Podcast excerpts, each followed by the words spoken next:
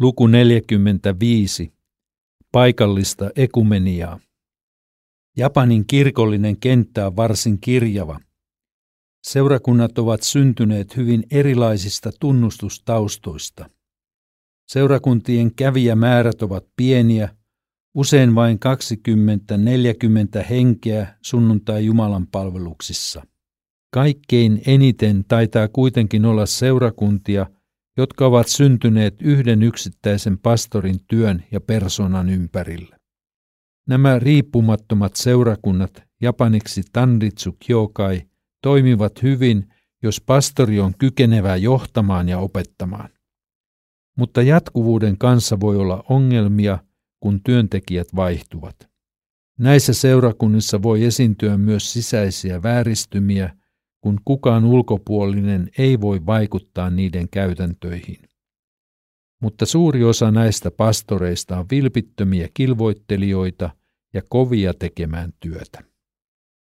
Usein he työskentelevät vielä erittäin pienellä palkalla, koska kolehdit ovat lähes ainoa tulonlähde ja ne ovat tavallisesti pienet. Monet papit joutuvatkin tekemään maallista osa-aikatyötä perheensä elättämiseksi. Olemme yleisesti lähetteinä pyrkineet edistämään kristittyjen yhteyttä, koska yhdistäviä tekijöitä on kirkkojen välillä enemmän kuin erottavia. Jos joku japanilainen sisar tai veli oli kastettu missä tahansa kristillisessä kirkossa, pidimme häntä toki kristittynä kastensa vuoksi, vaikka kasten näkemyksissä onkin suurta kirjavuutta eri seurakuntien välillä. Sama asenne näkyy omaksutussa ehtoolliskäytännössä, josta kerroin luvussa 41. Länsi-Japanin evankelis-luterilaisessa kirkossa ei toistaiseksi ole käytössä lasten ehtoollista. Seklin aloittamissa seurakunnissa voidaan ehtoollinen jakaa myös kristittyjen perheiden kastetuille lapsille, mikä on kirjattu yhteistyösopimukseen. Japanilaiset seurakunnat tekevät yleensä pesäeron Jehovan todistajiin, mormonikirkkoon sekä muunilaisen liikkeen yhdistymiskirkkoon, koska ne eivät tunnusta kolmiyhteistä Jumalaa eivätkä apostolista uskon tunnustusta. Tavallinen kansa tietysti pitää kyseisiä harhauppeja kristillisinä yhteisöinä. Niistä on jonkin verran liikettä kristillisiin seurakuntiin – kun ihmiset tajuavat näiden ryhmien lahkolaisuuden. Onpa yhdellä Länsi-Japanin evankelisluterilaisen kirkon pastorillakin henkilöhistoriassaan ajanjakso, jolloin hän kuului Jehovan todistajiin. Yhteistyö kirkkomme maantieteellisesti lähellä sijaitsevilla seurakunnilla on yhteistoimintaa jonkin verran. Tokussiman työntekijät pitävät yhteyttä kerran kuussa – jolloin he rakentuvat sanasta ja rukoilevat, keskustelevat sekä valmistelevat yhteisiä tapahtumia, joita alueella järjestetään omia seurakuntalaisia varten keväällä ja syksyllä. Tokusimassa ovat useimmat protestanttiset seurakunnat kannattaneet jo vuosikymmenten ajan kristillistä radio-ohjelmaa, jonka nimi on Jono Hikari suomeksi maailman valo. Tätä radio-ohjelmaa ei pidä sekoittaa luterilaisen tunnin valoa sydämiin ohjelmaan, josta kerroin edellisessä luvussa. Lisäksi Tokussimassa seurakunnat ovat osallistuneet myös joulun ajan yhteiseen joulutilaisuuteen. Niissä kuulijamäärä on usein ollut lähellä tuhatta. Pastoreiden ja seurakuntalaisten yhteisillä ponnistuksilla – on saatu aikaan tällainen yhteisesiintyminen kristillisen todistuksen antamiseksi. Tokusimassa myös katolinen kirkko on ollut yksi joulutilaisuuden vastuunkantajista. Kooben puolella yhteydenpito Länsi-Japanin evankelis-luterilaisen kirkon seurakuntien kesken on vähäisempää kuin Tokusimassa, mutta keskimäärin kolme kertaa vuodessa rovastikuntatason työntekijät kokoontuvat yhteen.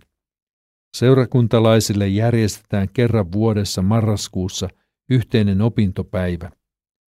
Osittain tähän vähäisempään yhteydenpitoon vaikuttaa se, että teologinen seminaari ja raamattukoulu sijaitsevat Koobessa ja niiden usein mielenkiintoisille luennoille voivat myös rivikristityt osallistua. Nisinomiassa työskennellessämme osallistuin, tosi vain harvakseltaan, siellä päin toimivien protestanttisten seurakuntien työntekijöiden kuukausikokoukseen.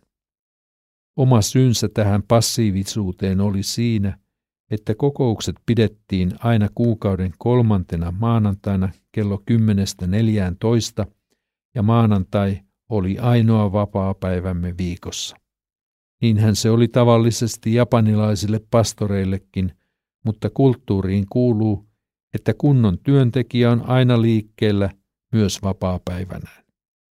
Nämä kokoontumiset alkoivat reilun tunnin mittaisella hengellisellä osuudella, jossa virren ja saarnan lisäksi oli yhteistä rukousta.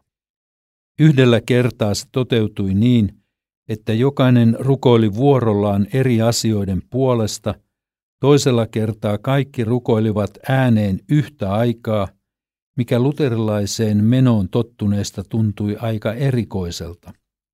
Mukana oli keskimäärin 20 pappia, joista monet tulivat helluntai- tai baptistitaustalta, osa oli riippumattomista seurakunnista. Joku metodisti ja luterilainenkin oli paikalla. Muita kristittyjen yhteisiä tapahtumia ovat olleet Länsi-Japanissa muun muassa Billy Grahamin vuonna 80 pidetty Osaka-missio. Billy Grahamin työtä on jatkanut hänen poikansa Franklin Graham, joka oli puhumassa samassa kaupungissa järjestetyssä suuressa tapahtumassa vuonna 2010. Myös Koreasta käsin on pidetty suuria evankelioivia tilaisuuksia – esimerkiksi vuonna 2009 järjestetty Love Kobe, jossa korealaiset huipputaitavat muusikot ja puhujat olivat päävastuussa. Mainittakoon, että viime vuosina Japanissa on ollut huomattava Korea-buumi suositun TV-sarjan johdosta. Näiden suurten tilaisuuksien paikallisessa järjestelyvastuussa on ollut mukana japanilaisia seurakuntia voimavarojensa mukaan. Tietysti on myös sellaisia seurakuntia, jotka eivät juuri koskaan osallistu oman seurakunnan ulkopuolisiin rientoihin, koska resurssit ovat kovin rajalliset. Suomalaiselle luterilaiselle on kovin terveellistä elää ja tehdä työtä maassa, jossa kristityt, luterilaisista puhumattakaan, edustavat pienen pientä vähemmistöä. Kaikessa on otettava huomioon toimintaympäristö on suhtauduttava toisin ajattelevaan naapuriin evankeliumin arvon mukaisella tavalla, mutta on myös tehtävä selväksi itselleen, minkälaista arvomaailmaa itse edustaa, niin että tilaisuuden tullen voi perustella omaa ajatteluaan. Sopivia tilanteita on paljon. Oikea suvaitsevaisuus ei hyväksy mitä tahansa hulluuksia, mutta suhtautuu toiseen ihmiseen aina kunnioittavasti. Kustannus Oy Uudentien Japani yllättää yhä uudelleen, lukija Seppo Vänskä. Haluatko lisää samankaltaista sisältöä? Tue työtä osoitteessa www.klmedia.fi.